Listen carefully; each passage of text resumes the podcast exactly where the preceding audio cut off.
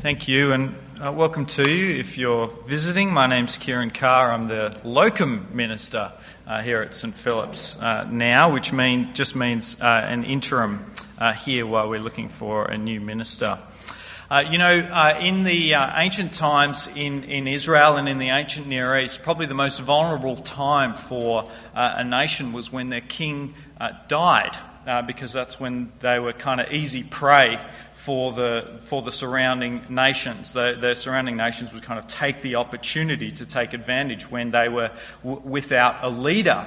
And yet, uh, in Isaiah 6, uh, it says, uh, In the year that King Uzziah died, uh, Isaiah, I saw the Lord sitting on his throne high and lifted up, and the hem of his robe filled the temple. Um, so, in this time of vulnerability where they were without a leader, uh, Isaiah gets a revelation of the glorious King of Kings and Lord of Lords, high and lifted up, as if to say, Don't put your confidence in a human king. Your confidence is to be in the King of Kings and in the Lord of Lords. Get your eyes off the problem, get your eyes off the situation, and set your eyes on the King of Kings and the Lord of Lords who is high and lifted up.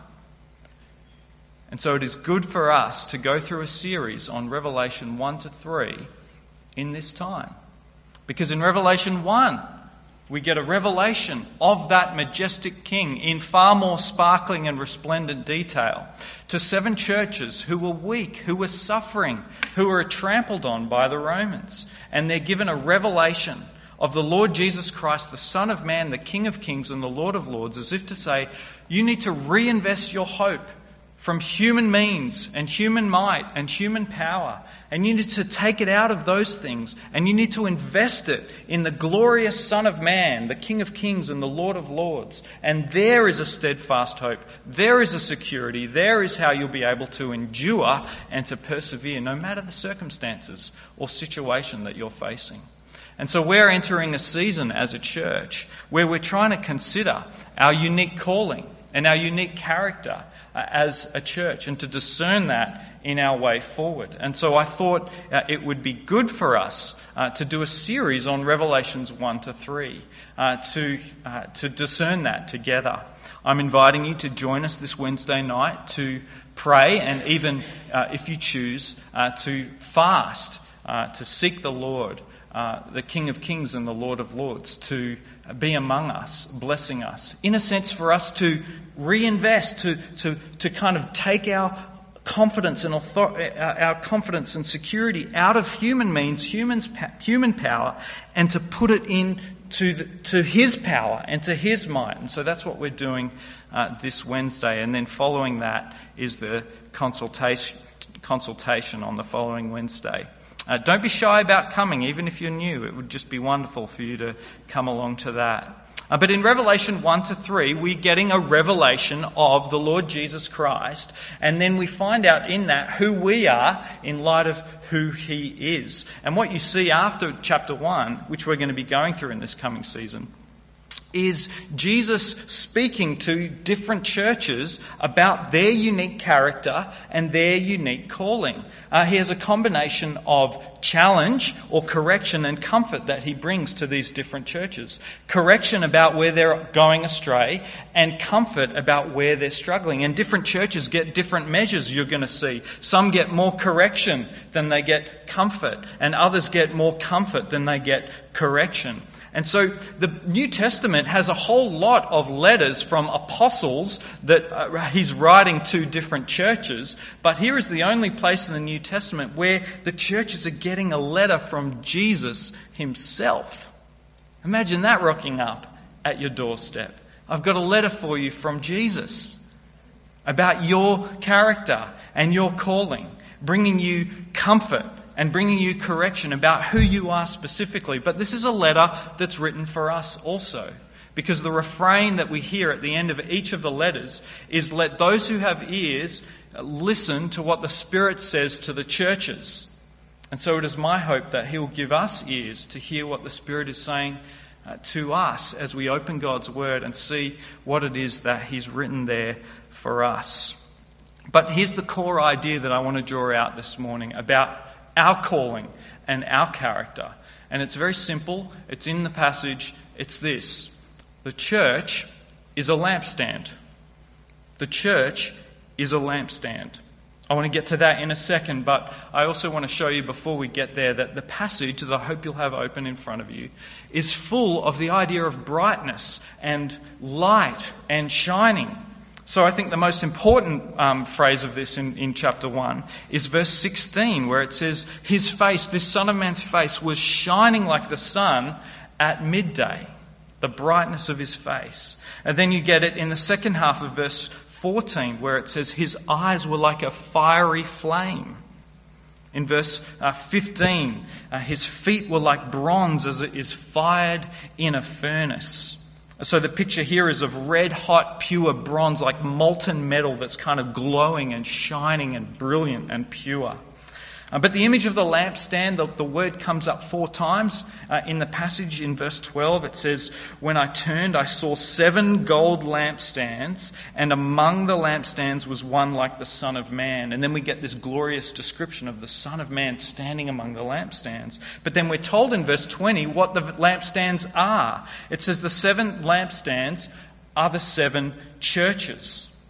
So that's what the lampstands are. The lampstands that Jesus is walking amongst are uh, the, the churches, the seven churches. And so you've got this glorious Son of Man himself in our midst, walking amongst the church, which means St. Philip's is a lampstand. That's our calling, that's our character. Our job is to shine God's light into a dark world. That's who we are. We're a lampstand. And so I want to unpack this with you, and I want to show four different things about God's light in the text. And the first I want to look, want you to see the judgment of God's light on darkness. Secondly, we're going to see the goodness of God's light in the world. Thirdly, the power of God's light in weakness. And fourthly, the source of God's light in Jesus.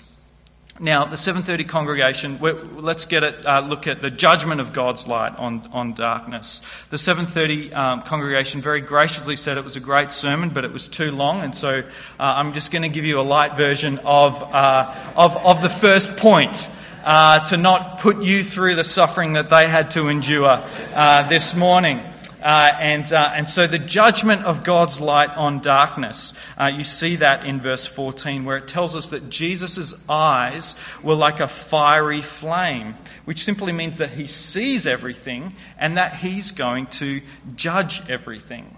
Uh, you know, we think of light primarily as, as a good thing, as a warm thing, as a beautiful thing, and I think that's right. But if you think about it, it's not if you're a cockroach. And in John 3, verse 19, the same John who wrote this says, Light has come into the world, but people loved darkness instead of light because their deeds were evil. And so we see this in the passage that Jesus has eyes like fire and he sees everything and that he is going to judge everything. It's why in chapter 6, verse 15 and 16, when Jesus returns, so many people cry out, Hide us from the face of him who sits on the throne and from the wrath of the Lamb.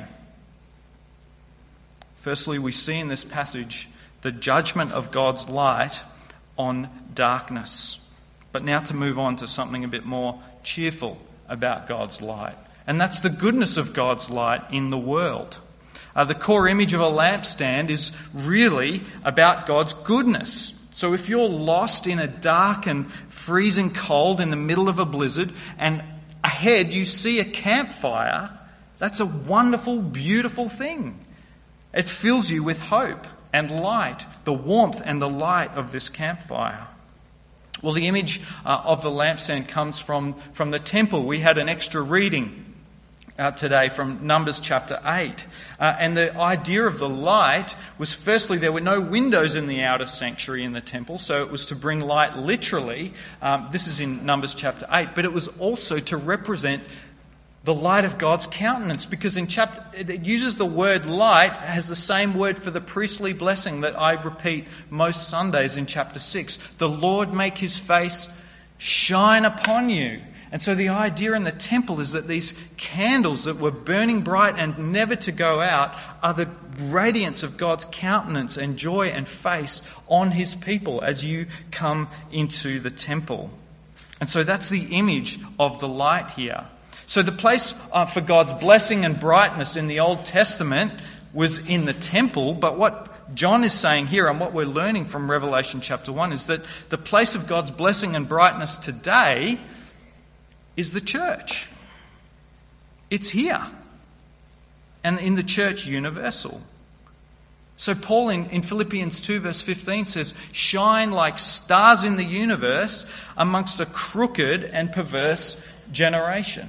We're to be shining God's light and God's beauty and brightness into the world. And so, you, you have this thing where uh, in John, uh, this theme of light and darkness is very strong in John. In chapter 8, verse 12, Jesus says, I am the light of the world. But then in Matthew chapter 5, verse 14, Jesus says, You are the light of the world. You, the church, you plural, you together are the light of the world. And so we see this image of these lampstands. Jesus is walking in their midst in resplendent glory. They are light, but the source of their light, the oil, if you like, is Jesus himself. But we tend to think of this individualistically, but it's a corporate thing. We cannot image all of God on our own. We're to do it together as a body. So Jesus goes on to say, You're the light of the world, you're a city on a hill. So you can no more be the light of the world on your own than you can be a city on a hill on your own. Can you imagine a city with just one person? No, we reflect God's goodness and light uh, together, corporately, as a body. What kind of city are you going to be if it's just you? No, we do this together. And that's why we say we are the body of Christ, not I am the body of Christ. Uh, the churches are corporately shining God's brightness and blessing uh, into the world. Uh, and that's, by the way, it's important to remember it's, that's not, the church is not a building. These guys didn't have buildings. Sure, they met in people's homes, but the way that this light shines is through people in relationship together. And it's easy for us to fall into the idea of it, the church being a building, but that's not how God's glory shines. He shines in Christians together, living out His word and His ways. So I think we can do this. We can shine God's light out into the community. I think we see this happening in two ways. And the first way that we, we bring that goodness into the world is through blessing. Because Jesus in Matthew goes on to say, Let your light shine before others so that they may see your good deeds and glorify your Father in heaven. And so it's about good deeds in the community around us. So the question becomes is St. Philip's a channel of blessing to the community around us? Are people seeing our good deeds in Cottesloe? Are they seeing our good deeds and glorifying God as a result? Or is our light hidden away somewhere so that nobody actually, no one in the community actually notices. If St. Philip's were to disappear from this community, would anyone notice that we're not here anymore? If we were to shut up shop, would anyone grieve our disappearance? To what extent are we as a community shining the brightness and the blessing of the goodness of God into the community of Cottesloe and beyond? Um, my friend John is a, is a pastor in uh, Melbourne, and he, I get his prayer letter and his news. And um, they live near a university, Deakin, and uh, he's a chaplain there. And they found when COVID struck that all the international students at the university were isolated, stranded, uh, unemployed, and they literally couldn't feed themselves. And so, uh, their way of being a blessing in the community, being light, having good deeds that would lead people to glorify God in heaven, was to make the offer of giving them groceries and food on a Saturday. And so they opened their church uh, to uh, make that offer. And, you know, the first Sunday there were a dozen people, and uh, the next Sunday they spread the word that they were getting fed, and there were 20 people, and then 40, then 50. Now there's over 100 people that come every Saturday And this hall, imagine this hall empty, and there's just a, a kind of a construct, what do you call it, a survey line of, of trestle tables with just packed with food. And during COVID in Melbourne, can you imagine they're like lined up on the street with their social distancing, coming in and being um, getting their groceries and their food for a week.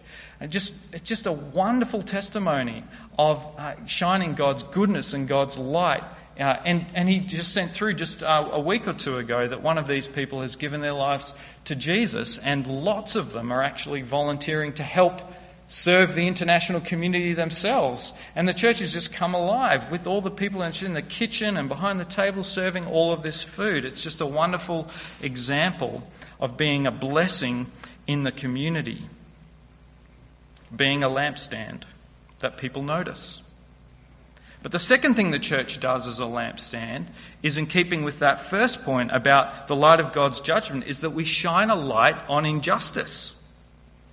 Now, the fact is that light and darkness can have nothing to do with each other, and there's a lot of darkness in the world, and there's a battle between light and darkness. And so that Paul can say, Our struggle is not, not against flesh and blood, but against the powers and principalities and the dark forces of this age. And so the question for us is are we bringing the weapons of prayer to bear in our culture on the darkness that we see? To see those, uh, the light of God shine into those dark places. And are we bringing the weapon of the truth? It's interesting that Jesus, the Son of Man, is depicted here with his sword, uh, his mouth as a sword uh, that, that he's, a, he's waging war against injustice and darkness with the truth of his tongue.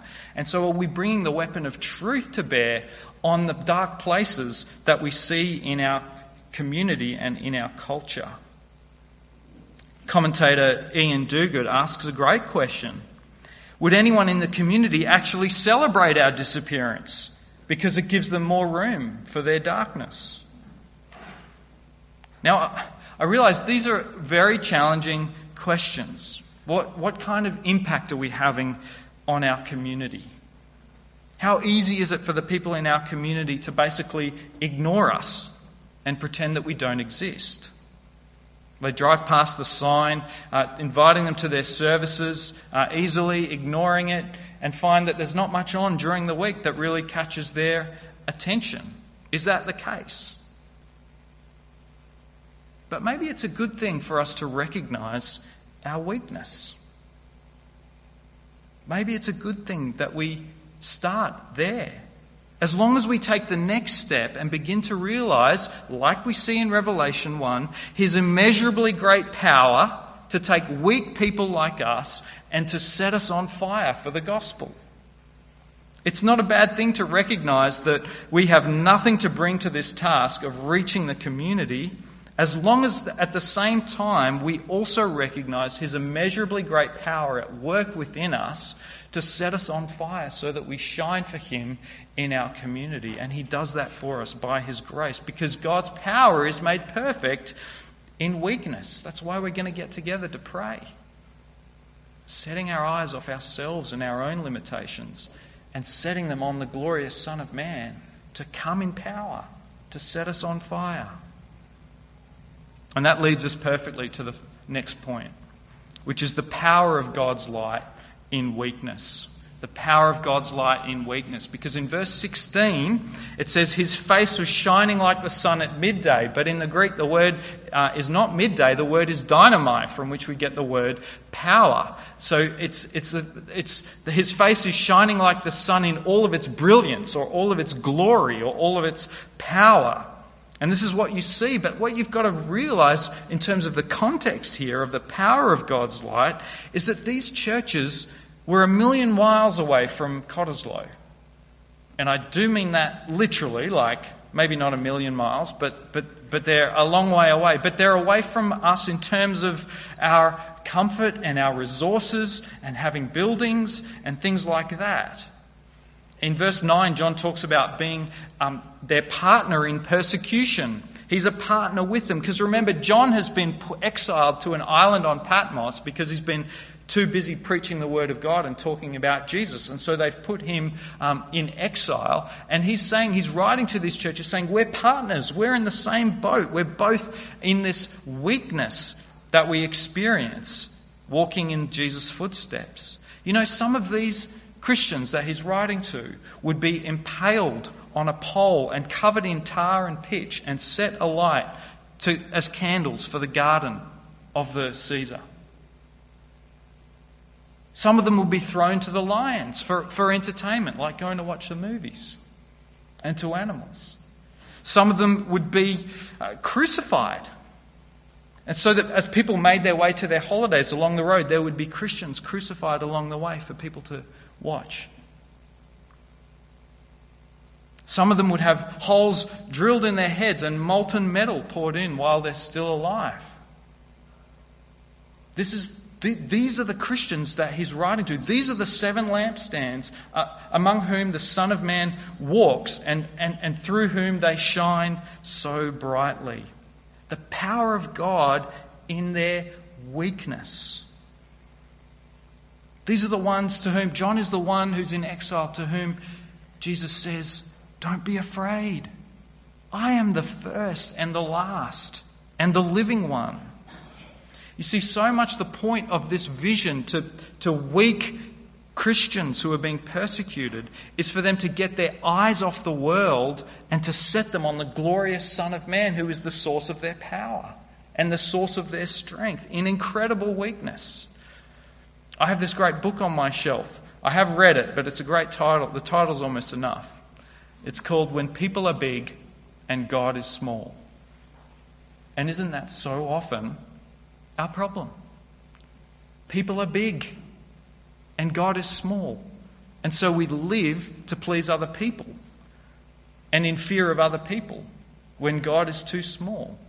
But the whole point of this revelation in chapter 1 is to correct that and to see when God is big and when people are small. And, and, and he's bringing this revelation to these persecuted Christians to enable them to endure and to persevere and to shine brightly for him, to get their eyes off the situations in the world. So many of your problems, dear brothers and sisters, is because the people and the problems are big and God is small.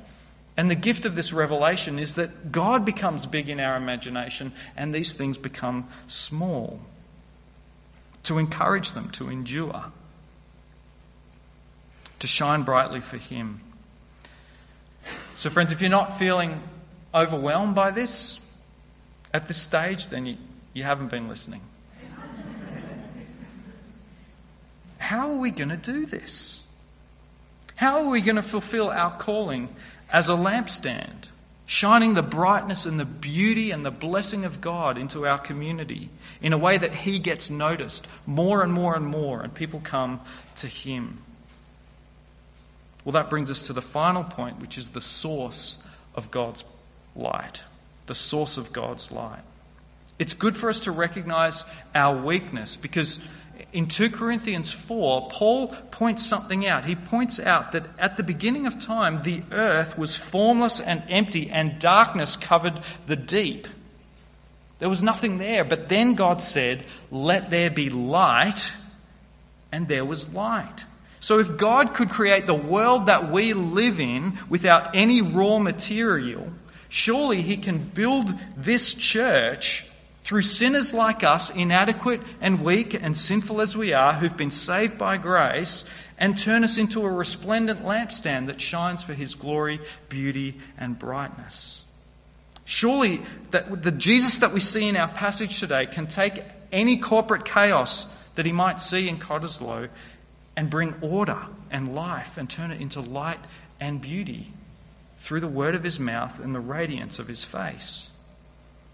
Speaking of the radiance of his face, the, there's a story in Exodus 33 and 34 where Moses goes into the tent of meeting to speak with God, and when he comes out, his face is radiant and it's so bright and resplendent with the glory of God that they say, Matt, can you put a veil over that because it's too bright and it's too glorious? And, and it talks about in that prayer when he's talking with God, he, Moses says to God, Show me your glory. Lord, show me your glory. That's where he says, Lord, I don't want to go if you don't go with us.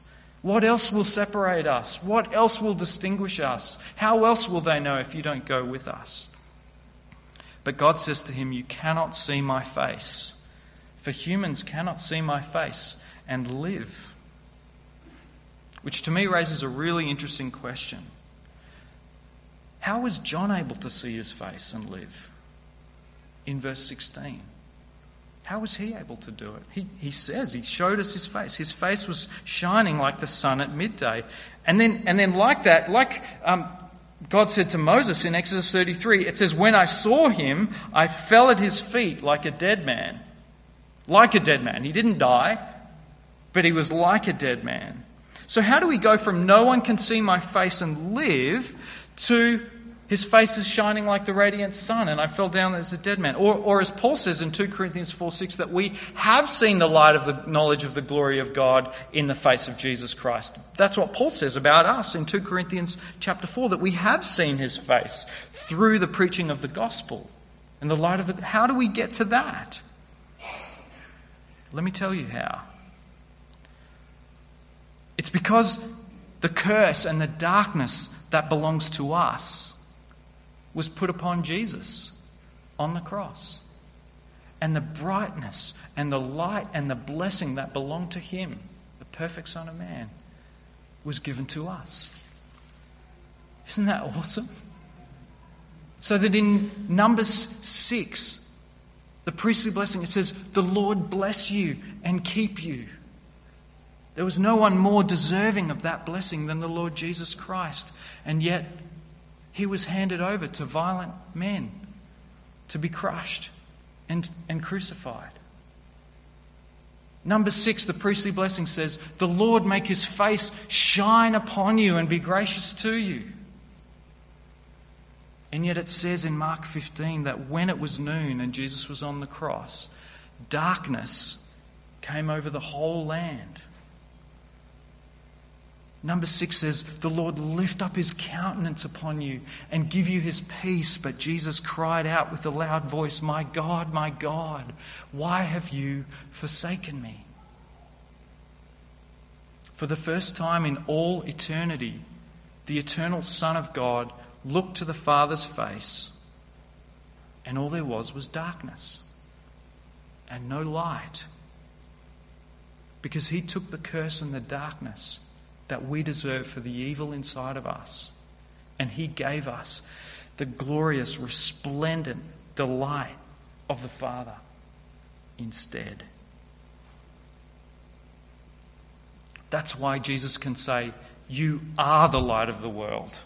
You are the light of the world. Not you should be the light of the world. You are the light of the world because the evil and the darkness that was in you, I swallowed up on the cross. If you put your faith in the Lord Jesus Christ, then that darkness has been completely swallowed up through the cross of the Lord Jesus Christ. And instead, you have the glorious, radiant, resplendent glory of the Holy Spirit living inside of you, and the blessing, beaming, pleased face of the Father is on you. You are the light of the world. And so now go fulfill your calling to be a lampstand together, shining brightly the blessing of God in the community so that people might see your good deeds and glorify the Father in heaven. You are the light of the world so that you can show to people the beauty and the glory of a truly transformed life by His grace and His goodness. And the extent to which you understand what Jesus accomplished for you on the cross will be the extent to which you shine brightly and beautifully for Him. Friends, be of good cheer, be of good courage, be of good faith. He's done it all. Where his, where his lamp stands, by his mercy and by his grace. The one amidst whom the glorious Son of Man walks and shines. Let's pray.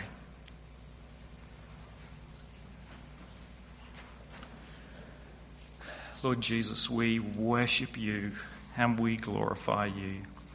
Lord, we can't wait for you to return, that we would see you in all of the fullness of your glory. We pray, Lord, that you would reveal yourself to us, that we might be resplendent with your goodness and your beauty. Lord, please help us to see the blessing of your light in the world and to be that to those around us.